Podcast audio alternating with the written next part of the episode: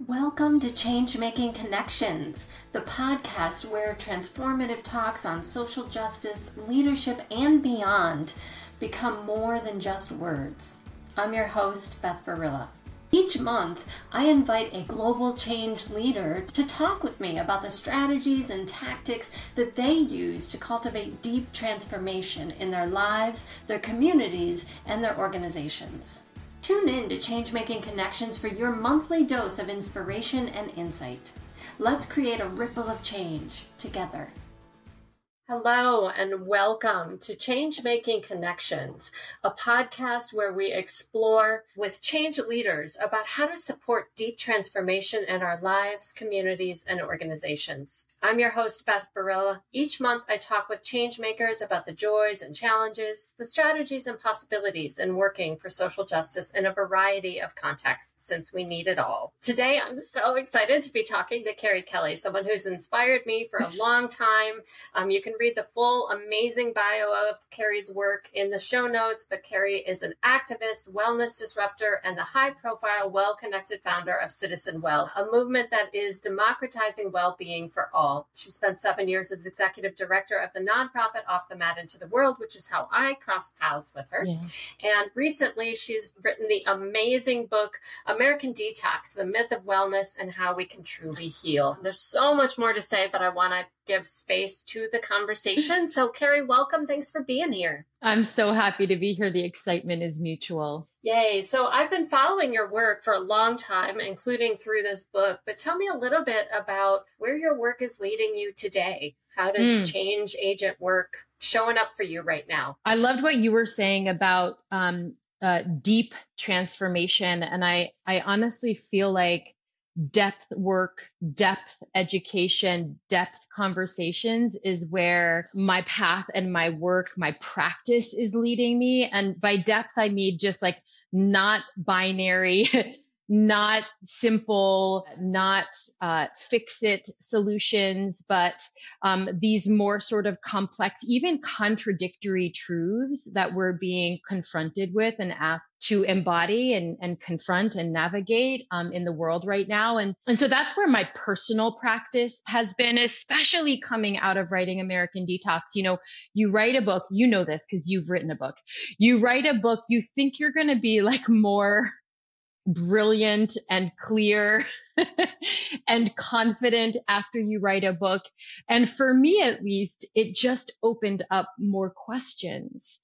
And so, so much that has emerged since I've written the book has been really challenging myself and those who work with me, walk with me, play with me is really like, okay, now how do we embody, how do we practice this, this field, if you will, of detox, of deconstruction, of dismantling that which we have inherited, and also really recovering ourselves, recovering our, our mind body connection, but recovering our relationship, recovering our imagination, right? Recovering uh, possibility and creativity that lies beyond, you know, the limitations of what we've been conditioned to to believe and to know. And so that's really been a big part of my focus now. And I don't know what that means. You know, I'm sure people have very like buttoned up, product oriented answers. And I'm just sort of like, wow, like I really want to like ask harder questions, practice more deeply, challenge myself and other people, especially given what we're coming up against every day in the world, right? It just feels like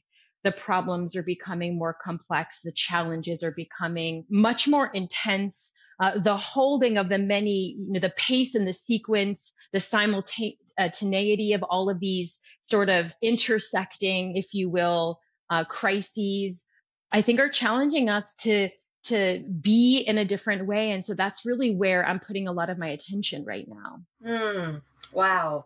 So much there that I got really excited about. Um, I heard some themes that I'd love to dive into. Um, the idea of holding contradictory truths.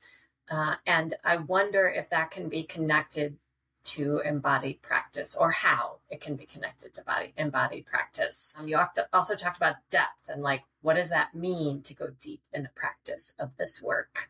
So, yeah. Yeah, yeah. I mean, I'll just say you know and i'm and i want to also just admit that i'm i'm learning it every day right? Oh, it's sure. very Yeah. as we all as we all are. And anyway you know the minute I, I i say i think i know a thing is like the moment the universe is like you actually don't know anything. And so i know better. You know it's taken me 48 years on this planet to be like oh i know i know better than to claim to know anything. But you know i, I think you're right. You know embracing or navigating contradiction on a conceptual level or a cognitive level is really myopic and and limiting and so I'll give you an example today, and I'm going to timestamp this, but uh, you know, we're learning about what's happening in Maui, the fires in Maui, and I've been to Maui a number of times to facilitate, to vacation, uh, to like be with the land, to restore and to heal. I'm listening, right, to the locals and to the indigenous people and what they're asking for, right? They're saying, please don't, please don't come here, right? We are overpopulated the land, the resources, the infrastructure cannot sustain this. Mhm. And so I'm I'm sharing that information, but I'm not just sharing that information and that wisdom so that we can learn from it. I'm actually having to do some like reckoning with myself around how I'm implicated in that Mhm. right? And how I'm a part of the problem and the legacy of colonialism and extractive capitalism, extractive tourism, over tourism, the way that we move around and take without thinking. I have, I'm a part of that. That's conditioned into my body. So I can't just think about the idea of not doing that again because it's my body, my behavior, right? That's been complicit Mhm. in that system. And so that's why the body to me is like the focal point, right? I just, because the moment I think I've changed my mind about something, if I'm distracted, if I'm afraid, if I'm insecure, my body will do the thing it is conditioned to do. It will always Yeah. default. And so to me, the, the opportunity, the aperture for real deep change, transformational change is actually getting in the body and trying to understand and unpack the ways in which the body is patterned and Mm. shaped, right? And conditioned by, by dominant culture, by trauma, by the, the broader social context that we're a part of. Because if we think we can bypass that and just think our way out of these Mhm. moments, I, I just know that that's just actually not true. And so anyway, so that's an example, right? Of like, to me, and I'm doing a lot of work right now with Vanessa Andreotti, who wrote this incredible book called Hospicing Modernity. And she really, chal- she's really challenging us to feel into our complicity, right? To like, to, to like, to, to embody it on like a felt sense, right? Not to be conceptual about the ways in which we might be responsible, but to really like feel into like, what does that feel like in our body? And then how do we navigate those feelings so that we can transmute them into something that's more productive and hopefully less harmful, right? Mm-hmm. As we continue to em- embody the contradictions of what it is to be someone, and I'm sure you can relate to this, who's yearning for liberation and yet deeply situated, deeply implicated inside a dominant system that I benefit from, right? And so I'm I'm like wrestling with that, reckoning with that all the time every day. And and what happened in Maui was a, another really great invitation to Mhm. feel into that. Like like that was me. I did that.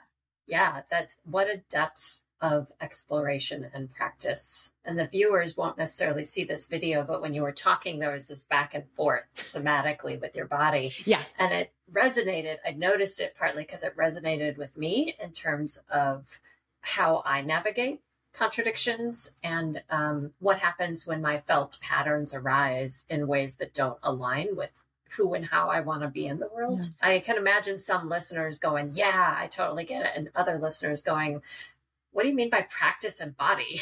um, Right. And so I wonder, since uh, you and I, I think, both hold some similar privileged identities and then some different identities in the world. I wonder what it's like on an individual level, and then we can talk about a structural change level of doing that reflection of how we've been complicit Mhm. and moving towards liberation. Like Mhm. what how how does our practice help us stay with that and move through and metabolize? hmm Yeah, and I'll start with how we've been shaped, right? Because Sure, I find right. that, and it sounds more neutral, and yet we know that this is not in any way, shape, or form neutral. Um, and this is a lot of what I was exploring when I wrote American Detox for myself. It was like like a peeling of an onion for myself mm-hmm. of like what are all of the layers, right, that have shaped me into who I am today, and that sh- and and what are the ways in which that shaping continues to express itself right through words and relationship and actions and behaviors and service and so that was a big in I don't even know if that was the inquiry I went into American Detox with, to be perfectly honest, but that was the inquiry I lived into while I was writing. And it's most certainly the inquiry I'm living into now, because I don't know that I have any more clarity except that it's deep, you know, and complex and messy. And so the inquiry around how have we been shaped, right, challenges us to understand the social context that we are a part of, right? Which is also not a simple conversation, right? It's relative to where you live, what country you live in, what state you live on. It's relative to uh, your um, your ancestral uh, lineage, right? It's relative to your your class status, right? It's relative to so many your physical ability, your your mental ability or inability or disability, and so there's so many different dimensions. Often the way that I describe it is it's like a prism, like we're all prisms, right? Being um, shaped into this particular expression, which is not neutral. And I would argue maybe even not natural, right? Not in its current form, right? It's very much constructed and molded, right? Of a, a, dominant culture, a culture that has been constructed and created by those in power. And so often when I'm when I'm thinking about my own shaping, I think about my my racial identity being a white bodied person i think about my class identity. I think about how i grew up and where i grew up. I'm a new yorker right? So there's like a lot of shaping that came from the the family the community the culture that i grew up with in new york. I think about my body image right? And and how that's experienced and perceived right? And the privileges that come along with being thin privileged. I think about ability and disability of which i have both. Um, i think about citizenship. I think about education right and so there's so many different layers right to this inquiry and depending on how you answer those questions these categories if you will right of difference situate us in a particular particular place, right? In this very dynamic system, right, of privilege and oppression. And with that, right, with that location, I call that social location is sort of the way that we talk about that often in the movement, comes a particular kind of patterning, shaping, right? Um, we internalize messages based on where we're located from dominant culture. Uh, Bobbie Harro, who's an incredible sociologist who um, uh, designed and, and wrote a tool called The Cycle of Socialization, talks about how not only are we shaped, but we are trained to play our assigned roles, right, in this dynamic system of oppression. And so the more I unpacked that for myself, the, the more I realized that it wasn't like I was self governed, but I was being governed in many mm. ways by my training, my socialization, my shaping, my proximity to privilege and to power, all of the ways in which I benefit and how I've internalized, right, that value system into my body, into my belief system in ways that I was really unconscious of, quite frankly. So this shaping, I think, is is sort of related to to what you were describing, which is like depending on how we're shaped, right? That exposes how we are impacted, right, and implicated by these unequal systems. And for me, I'm implicated in a lot of ways just by virtue of how I was born into the world, right, with no choice of my own. And it's not innocent. And I've been complicit, I've participated, I've been compliant, and I still do to this day. You know, and that's part of the contradiction I think that I I have to wrestle with all the time. It's it's not like you get educated, you become aware, and then you graduate and you're no longer complicit. you know, we're still very much situated inside of these really unjust and unequal systems. And so we have to navigate uh, not just like the awareness of, of that, Mm-hmm. but the way in which the body has to move through these systems on an ongoing basis even with the awareness that we're implicated and we're benefiting or mm-hmm. or that we're or that we're marginalized right and and impacted right depending on where we're located along that spectrum. And so reckoning with complicity has been really challenging for me. I mean it comes with like a lot of shame and discomfort dissonance, sometimes defensiveness, sometimes resistance. And what's been really helpful for me has been in, in, in, being in relationship with people like you and other people who have kind of taken the charge, right, out of this conversation so that we can actually just start to name Mm-hmm. own right own and name the ways in which we're implicated and and impacted which i think all of us are in really different and disproportionate ways and by exposing it and bringing it to the surface right with less resistance perhaps right mm-hmm. I think that gives us more capacity to actually work with it in the moment, to move with it, right? To heal, right? Some of what's been um, held back, right? Or hidden because of it. And so that's sort of been my practice is, and like I said, relationship has been really helpful in that because the more I surround myself by people who are also willing to expose those parts of themselves out loud, right? Yeah. Courageously, the, the more sort of permission I feel to do that within myself. And you, and it's like a muscle, right? Like you build yeah. that muscle. The more you practice, the more capacity, strength, resilience that muscle has to keep going and to kick in when you least expect it. And so I'm really committed to kind of working.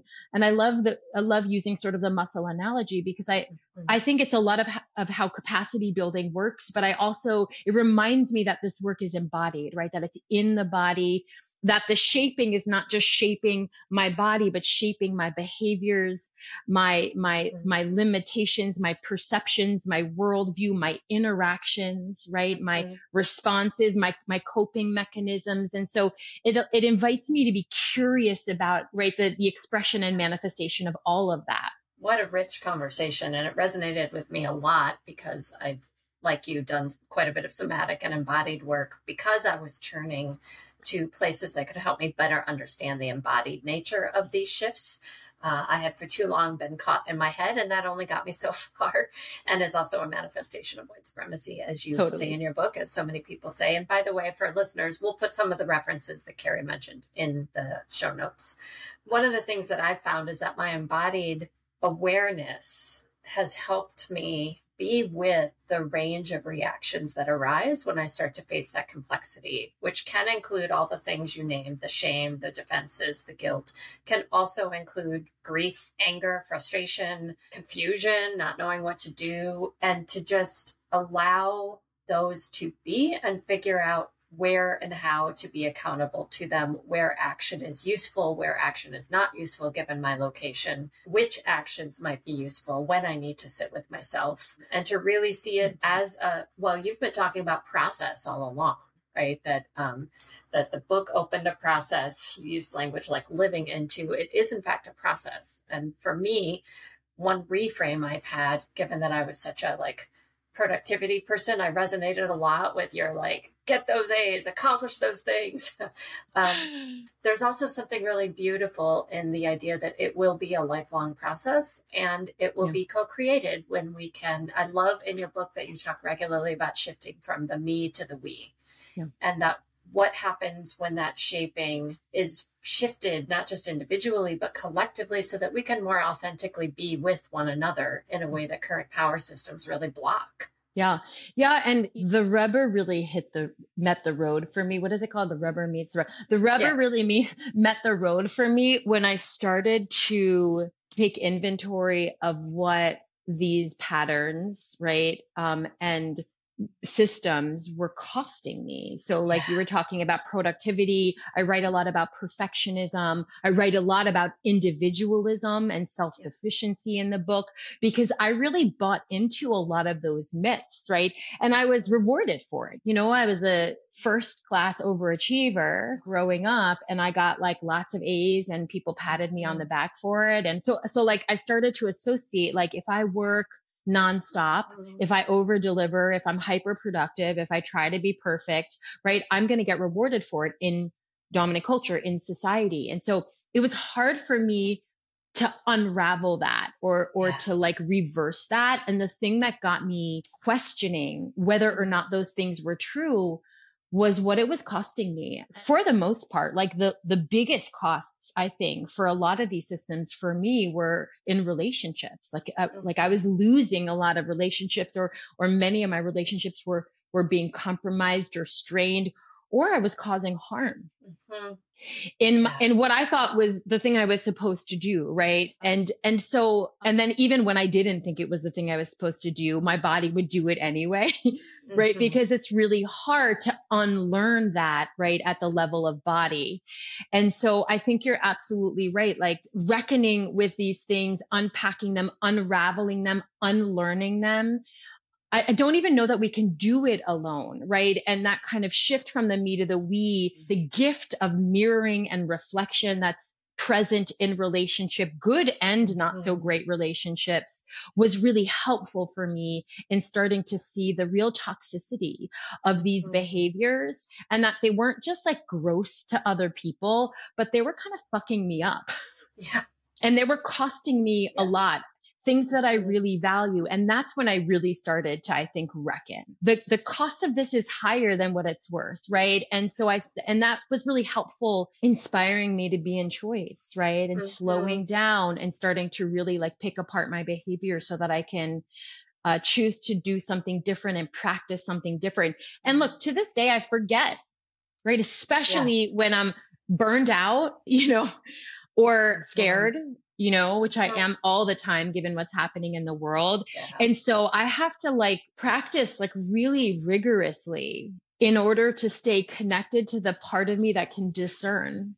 Yeah. That knows, right? And I loved what you were saying about like how like when you slow down, you can actually witness the myriad, right, of mm-hmm. responses that emerge. And one of the things I've been able to do, and I'm trying to practice this more often with myself, is that often it's not just negative responses or coping mechanisms, right? That like simultaneously with resistance and defensiveness sometimes is like relief. Mm. Mm-hmm. You know, and and and tenderness. Yeah. And I never gave myself a chance to notice those things. And so I'm mm. trying to allow for as I I start as I bear witness to myself into the messiness, mm-hmm. the many you know, Vanessa calls it like the many people on my bus, right? Like there's just lots of people on my bus and they're, they all have different personalities and they're all holding a different position on the bus, right? Mm-hmm. And if I can, if I can zoom out, right, I can actually hold space for all of them. And on that bus are joyful individuals. Mm-hmm. On that mm-hmm. bus are hopeful individuals on that bus are like older, wise, sage individuals. The pace at which I think I was moving prevented me yeah. from living into those parts of myself and, and inviting mm. them to come forward more. And so I'm just like really trying to honor that I'm more complex than I gave myself credit for. And that embodiment and, practice is really revealing yes. that for me. Oh, that's beautiful. And really, that co created, more liberatory world that some of us really hope for is going to need all those parts right to co-create it and then to exist so like living into those parts brings us closer I totally if we all get to be able to do that which then leads me to we're talking uh, i think it, this practice does have to happen on an individual level and it also happens in relations with each other and also structures. Like I'm increasingly thinking about the nervous systems of organizations and structures and how wider culture, I'm seeing a lot of this push and pull and quite a bit of backlash, um, but also quite a bit of liberatory, um, amazing community work. So I'm curious, you're such a leader in public spaces in a lot of different ways. How can we take some of the, these lessons, how have you noticed any of these insights translating into structural change work or group change work? And when you say backlash, you're talking about like DEI backlash and liberatory backlash, like in institutions. Is that what you mean? Yes. Yeah. Yeah. Yeah. Yeah. You know, it's funny. I've been talking a lot about this over the last couple of days in particular. You know, I think, and I feel like you've already like landed this theme, mm-hmm. but I think that we need to normalize that the trajectory or the journey is not linear is like one thing I want to say. And I think, you know, within institutions, right, especially there's an expectation that you have to grow like this and advance a particular thing or else it's a failure. And everything that I'm learning about transformational change and deep change is yeah. that it is not linear and you should prepare yourself for going two steps forward and two steps back all the time or going in circles, right? Which is actually mm-hmm. more natural mm-hmm. in many ways. And so, so that's one of the things that I'll say. It's a tolerance that I think we need to build as mm-hmm. individuals who work inside of institutions, right? Because individual people make up institutions and systems. So they're not mm-hmm. separate. We're shaping and co-creating the spaces that we are a part of while those spaces are shaping us. Mm-hmm. Right. So there's like, there's two, you know, it's like inside out all the yep. time, right? It's, it's inter, it's constant, it's a, there's a constant play. And so we have to bring an awareness of that, I think, mm-hmm. into the space because it means that we both need to be responsible for ourselves and for our own healing and for our, our, behavior and our complicity, right? And our contribution. And we need to be actively engaged in the way in which we're doing things differently. We're interacting differently. We're shaping culture. We're, we're shifting policies and um, structures. So that's one thing I'll say. And I just, I feel like I, like if I work with any institution now or company or organization or even just group, I need to level set that up front. Like I need to be like, let's like we're gonna we're gonna work with this assumption and i'm gonna have to remind you of this when things start to fall yeah. apart because yeah. they will right mm-hmm. and it's funny because um one of my favorite quotes ever is this quote by cynthia occelli i'm gonna try and remember it and it goes for a seed to achieve its highest potential it must come completely undone mm. the shell cracks the insides fall out. And I, and then she says something like, and for someone who doesn't understand transformation, it would seem like total destruction. And so I say that mm-hmm. because if you're interested in deep change, not incremental change, not surface change, like deep, long term, sustainable shifts, mm-hmm. you have to know that there's going to be a process of unraveling. Yeah. Reverend Angel Kyodo Williams calls it unbecoming. She's like, we're not mm-hmm. becoming, we're unbecoming, right? We're in the detox phase mm-hmm. of this journey. We're in the dismantling, the deconstructing, right? Yes. And so understanding that that is how transformation works. And look, we can just look to nature to know Absolutely. that that is true. Everywhere in nature teaches us that lesson. But if we come with that wisdom, then the deconstructing, the falling apart, right? The groundlessness, as Pema Chodron describes it, isn't as disorienting. Right. And so anyway, so I just think that like if we can start to work with some of these sort of transformational norms, even in institutional spaces, and get mm-hmm. folks to become more comfortable and anticipate that this is a part of the, the process, then I think we're gonna we're gonna get further. Now, I think one of the things that I've been holding, one of the questions I've been holding for myself, and it's always a question I think in group mm-hmm. spaces, is what does growth look like? Yeah in a mm-hmm. transformational context, right? Like, how do we know we're growing? And I ask myself that all the time because sometimes I don't feel like I'm growing, you know, and it's messy. So, like, doesn't, you know, mm-hmm. it's not the kind of growth that we learned about or that we were conditioned to appreciate, right? Or celebrate. Sometimes growing is slowing down. Yeah. Sometimes growing, right, is standing still, right? Sometimes growing is softening and letting mm-hmm. things go. And that was really hard for me mm-hmm. to grapple with. And even today, like I really have to like remind myself that this is essential, right? To mm-hmm. moving in the direction of, which is sort of how I talk about growth. I'm like, I don't know what it looks yeah. like. I don't know what the destination is, but am I moving forward? Mm. Am I a step forward than I was yesterday, you know, or last year? Um, and how do I know? What does it feel like? And then I think accountability plays into that too, right? What are, mm-hmm. what can the people that you work with and that you play with, that you collaborate mm-hmm. with, that you create with, that you resist with, like what can they tell you about the ways in which they're feeling you? Yeah. And if Yeah. they're and what they're seeing around where you're at and what you need, I think that that's why relationship is so essential. Mhm. Mhm. If it were up to me, I'd be a mess and I'd be like, you know, hiding in a corner, you know, assuming that I've failed everything, you know. Mhm. And thank God there are people in my life that are like, no, no, no, you're just you're in the poopa. You're just, you know, you're just in a in a phase of transformation that's quieter, it's more subtle, it's not as Yeah. obvious, it's maybe introverted and introspective. And it was hard for me to appreciate that part of the process. And it still is, you know, I, I would say Mhm. that's a stage I'm in right now, and it's been really challenging You for and, and kind that. of intolerable, you know? yeah. And so I have to keep reminding myself that this is a part of it and I need to stay, not Mhm. run, not try to outproductive it, you know, not try to do what I used to do, but actually like stay with the discomfort and listen. because if growth is defined by the old shaping, the hyperproductivity, the capitalist, right, then that's counter to what the liberatory model we're talking about, a world we're talking about. And if deep transformation requires an unraveling, then dropping unused, unuseful parts of ourselves or or some chaotic messiness is in some ways growth. Um, Totally. as you said, we don't know what's on the other side necessarily, partly because we're not there yet, partly because we need to co create it as a society.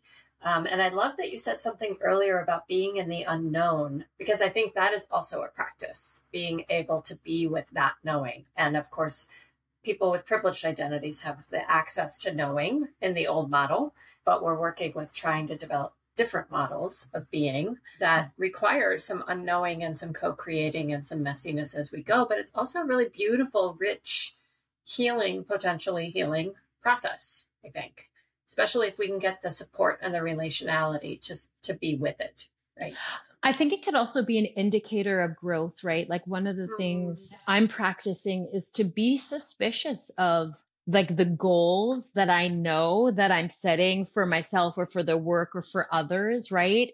Because I actually think if we want to move in the direction of possibility, then it's likely that stuff hasn't existed yet. Right. And so when we like plan a particular outcome or destination and attach to it and right, like that can be really limiting, right? It can prevent us from actually seeing this sort of possibility or these many Right. possibilities, right? Beyond the thing that is familiar to us or that we're used to or that's comfortable. And so I'm tr- I'm trying to like practice suspicion. Right? I know that's such a Mhm. like a funky word, but like I think there's like healthy suspicion. I practice that with myself especially as a person of privilege all the time. Mhm. I'm Yep. always suspicious of my tendencies. Like, is this whiteness Mhm. operating or is this, you know, um, but I think we can also associate that practice with, I don't want to call it like goal setting, but even like any way in which we future trip, right? It's Sure. like, yeah how do we provide direction and practice forward without becoming myopic with what's possible, what, which might, with, Mhm. with what might emerge, which might be quite frankly beyond everything we could ever Yeah, imagine at this point. So anyway, so I'm trying to practice that too. And I find it really, really hard to do anything. Right. To like plan anything. So I'm trying to practice experimentation. Like, okay, let's set a like a soft goal, but not attached to it, see what happens. And I will say that like when we discover new things that we never could have imagined, it's kind of Mhm. exciting. You're like, oh my God, totally that this we just learned a thing you know and then we Mhm. can pivot it's a bit of you know it's like it's very much a live wire i think Mhm. living in the unknown because you have no control and so many of us especially those of us trained you know in dominant Mhm. culture have been trained to control everything Mhm. and to distrust any lack of control. And so that I think it's just like a new move. It's a new move. How do we be in integrity, right? How do we be Yeah, in rigor yeah. and practice? I'm not saying be like flailing, right but like how do we put one step in front of the other? How do we uh, you know, create like principles of movement that sort Mhm. of guide but Sure. how do we allow for the future state to be wide open?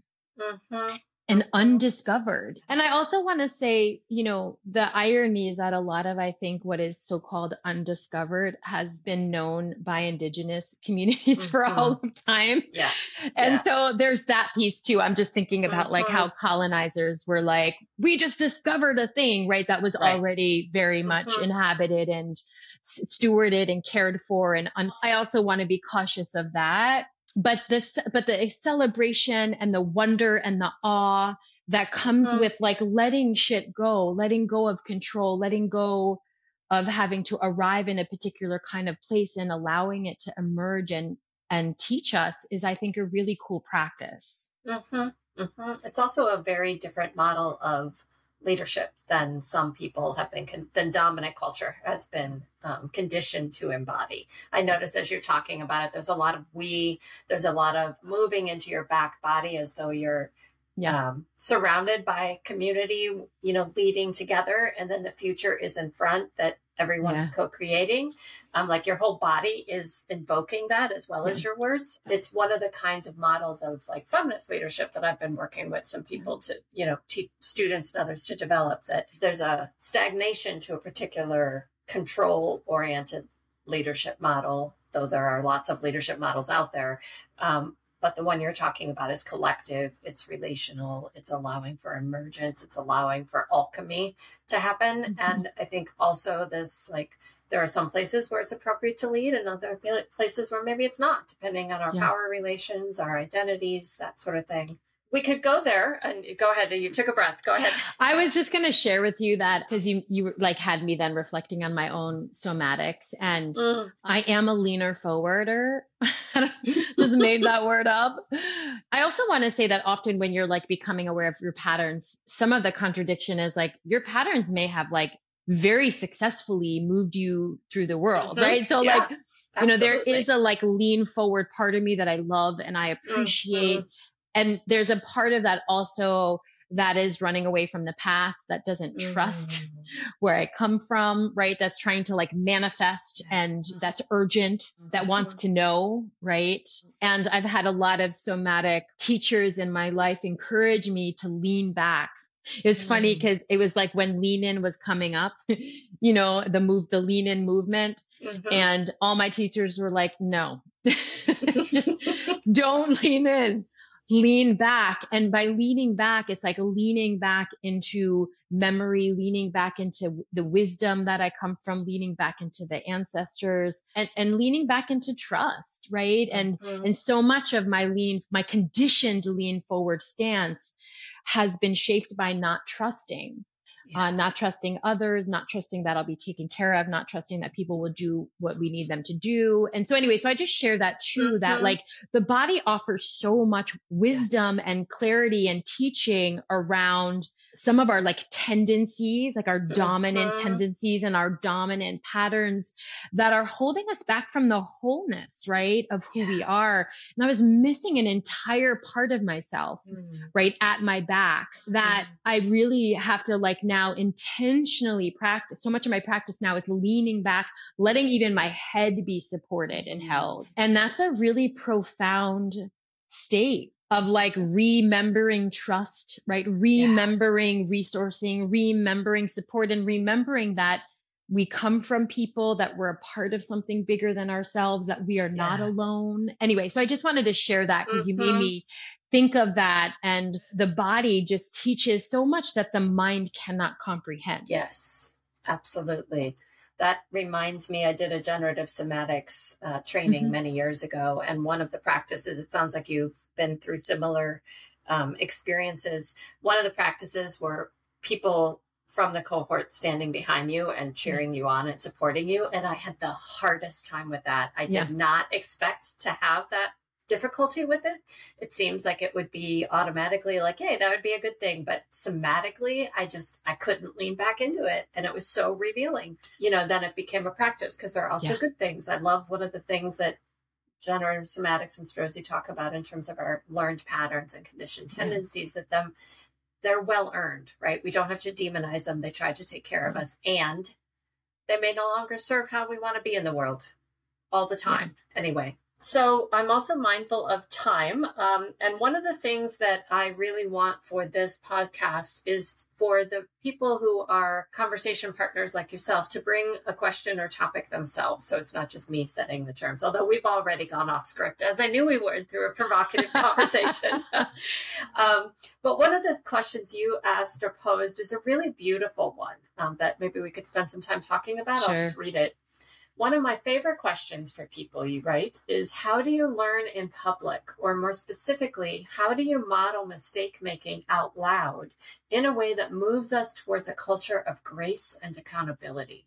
Ooh. Yeah. Well, you know, I, I came up with that question because you asked one of the questions in our prep doc around like, mm-hmm. what does leadership mean to you? And I really yeah. sat with that. Like, what does that mean to me now in this particular yeah. moment? And in a big way, it means modeling the messiness, growth, and modeling it out loud so that we can bring other people along and also like take the shame and the charge out of it. And I just want to say, I have a lot of amazing teachers in my life that do this really well. Nikki Myers is one of them. Mm. Um, Nadia Bolz Weber calls it, I'll go first when when she's learning in public adrienne marie brown talks a ton about this mm-hmm. and so anyway so i'm really trying to practice it what it looks like to either expose our mistakes or to make our which is which is one thing but to make our mistakes in real time mm. out loud in the moment when we haven't like processed it and metabolized it and packaged it up into something and tied a bow on it is mm-hmm. really challenging and yet it feels really essential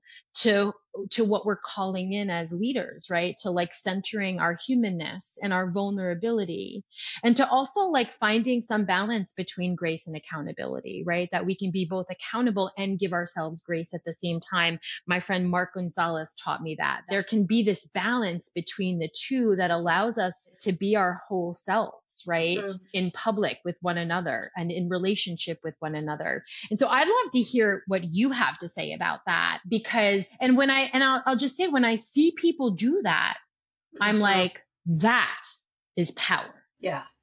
When I see people do that and not shrink and not mm-hmm. be knocked off, right? But still have their feet on the ground, still be in their body, still be in relationship, I'm like, wow that is hardcore leadership, right? Mm-hmm. And so I'm really mm-hmm. trying to practice that for myself that when I do a thing or when I know I've done a thing or when someone tells me I've done a thing, like I lean all the way into that in the moment, right? Mm-hmm. With mm-hmm. all of my faculties. And I try to live through that in the moment. And obviously that's not always possible all the time, but that's some of the muscle that I'm working on. Mm. So I'd mm. love to hear it from mm-hmm. you. Like, what have you seen that's like a beautiful expression of that, or how do you navigate that? Mm-hmm. I do think the vulnerable process of being present and accountable for mistakes as you make them is really, really important. And it's something that I've tried to do, especially in my teaching. Sure. Um, because I think it models a process that I think many of us need to learn to develop the muscle for to use your language, which I also like. Sometimes I try to name what's happening, like, oh, I'm starting to sweat, or, yeah. um, oh, all of my inner critic just came up, or, oh, I find myself wanting to run out of the room. And that is something that I need to be cautious of because I don't want to do it in a way that makes other people in the room take care of me, but just yeah. to notice that it's coming up and that I don't have to necessarily act on it. Years ago, I would have like acted on it and it would have spiraled and then it would have been the shame guilt spiral that really didn't do anybody any good. These days, I have more capacity most of the time to slow it down depends on the scope and the nature of the mistake and the context and how well rested I am and all those things. But trying to name it and not know necessarily the answer for it. Um, sometimes, if it's a situation that's appropriate, sometimes I bring some humor in. Like, oh, there she is again. There's that, you know, perfectionist thought we handled that. Other times, it's just like this sadness or grief and just sometimes it's not knowing but open to possibilities of like what are some other ways of doing this i i don't have all the answers and hmm. i shouldn't have all the answers when i see people do it in the moment it's deeply transformative hmm. and it does give permission to me to other people to be able to model that. Yeah. You're also making me think about how um, I, I, loved what you just said about like I name what's happening in my body because mm. it's like rare to never that something isn't happening in my body mm-hmm. when I become aware of something like that. And I think like I've learned, and I don't always say this to people, but I think mm. I I know to like uncross my legs, put my mm. feet on yep. the ground, take mm-hmm. a breath, right? Like yep. like I'm gonna need all of my resources yep. to be present for this. And also like as a space holder, right? And I know mm-hmm. you have this too. The same goes for if something is happening in a room that I'm facilitating yes. or holding space for, or just in a room that I'm in. If I see something mm-hmm. happen where I'm like, oh, something has just happened, right? Like the energy has shifted. I, I will do the exact same thing. I'll sit up right? Mm-hmm. I'll center myself. I'll plant my feet on the floor. Like I'll like get, re- I almost, almost like you ready yourself. Yeah. Right. Yeah. How do we ready our bodies? And it's funny because I was just, I was in um, school this past weekend and someone was talking about whiteness as a stance. Right. And we talk a ton mm-hmm. about, right, mm-hmm. in so, in yeah. the somatic world about stance in mm-hmm. kind of the positive sense of it but that like there's also like an embodied stance of whiteness mm-hmm. and individualism yep. and scarcity you know and coloniality and so like starting to recognize those stances in ourselves yep. and those shapes right when i'm in resistance right when i'm digging my heels in mm-hmm. and how and how to like sort of unwind that right so that i have more access to the yeah. other parts of myself and so the body really gives me the breath to do mm-hmm. that much more so than the mind. My mind is yes. like in those moments, my mind is like not available. right. Right. It's offline. Yeah. And the I like how you said that uh, how you were talking about some of the stances and shapes we, that are maybe not helpful or that are learned shapes yep. that are not going to lead us where we necessarily want to go. And also the moves you make, which I also make. I'm looking out my window right now because yeah. the tree is a resource for me. Totally. Um, putting my feet on the floor, taking a deep breath, um, doing something because part of what that does for me is reconnect me with the deeper wisdom that can be bigger than the reactions that are happening and that are more aligned with how I'd like to be. And they still might not have the answer, but I have a deeper trust that that self, that whole wiser self, that encompasses the messy reaction, but is bigger than the messy mm-hmm. reaction. That's right. Even if I don't know the answer, I will show up with more compassion and skillfulness from that place. Yeah. Um, and it's always a practice to return to that yeah. which sometimes is accessible to me and sometimes isn't. But yeah. Um, Same. Um, those somatic moves you named are ones that help me connect. Yeah. Thank you for that. I could talk to you forever. Oh my um, gosh. we are almost out of time. I did want to close with got questions from guests about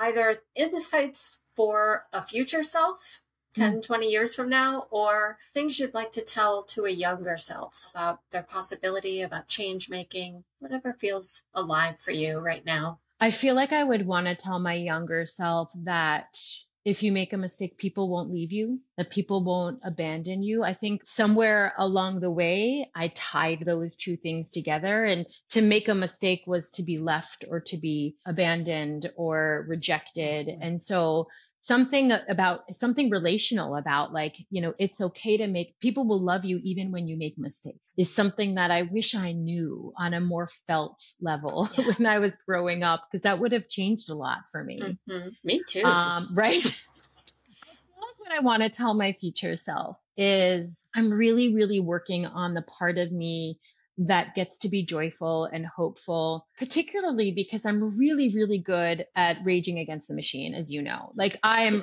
really good at fighting. I'm really good at disobedience.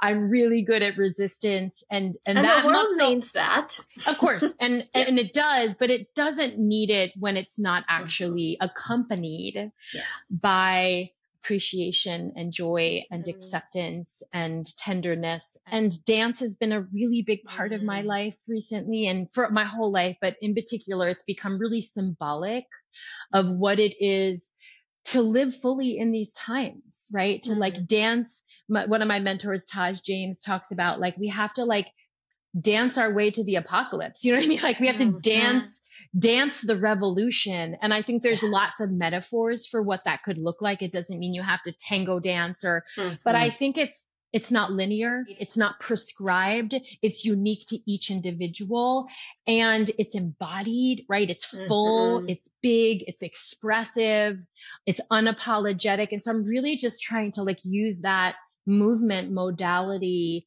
as a, a, container for how I explore that for myself. And so like, I want to be like 95 and I want to be like dancing even while the world is burning and collapsing. Mm. You know, I'll be like working that side of it too, but I, I want to mm-hmm. know that I get to be a whole person. Yes. Through whatever is coming and wherever we're going. And I want that for everyone, quite frankly. Mm-hmm. Like I want us all to recover ourselves, to like be able to have the full, our full capacity, our whole capacity to face whatever is next. Not just with like rigor and fierceness, but with joy and with love mm-hmm. and with mm-hmm. tenderness and with dance. And so anyway, so I'm, I'm in that practice for myself. And I, I hope that my future self will send that message downstream as soon as possible. I'm just going to keep practicing, yes. practicing it forward to the best of my ability. Oh, that's beautiful. And I loved the image of what we could all access if we were whole in all of those complex parts. Yeah, I wish that for you. I wish that for all of us. Me too.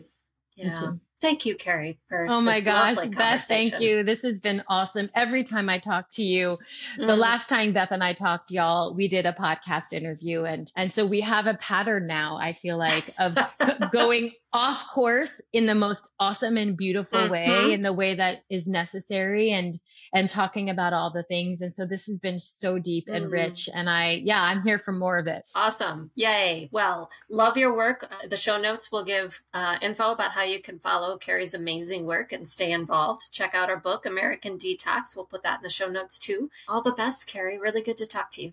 Amazing to talk to you. Thanks.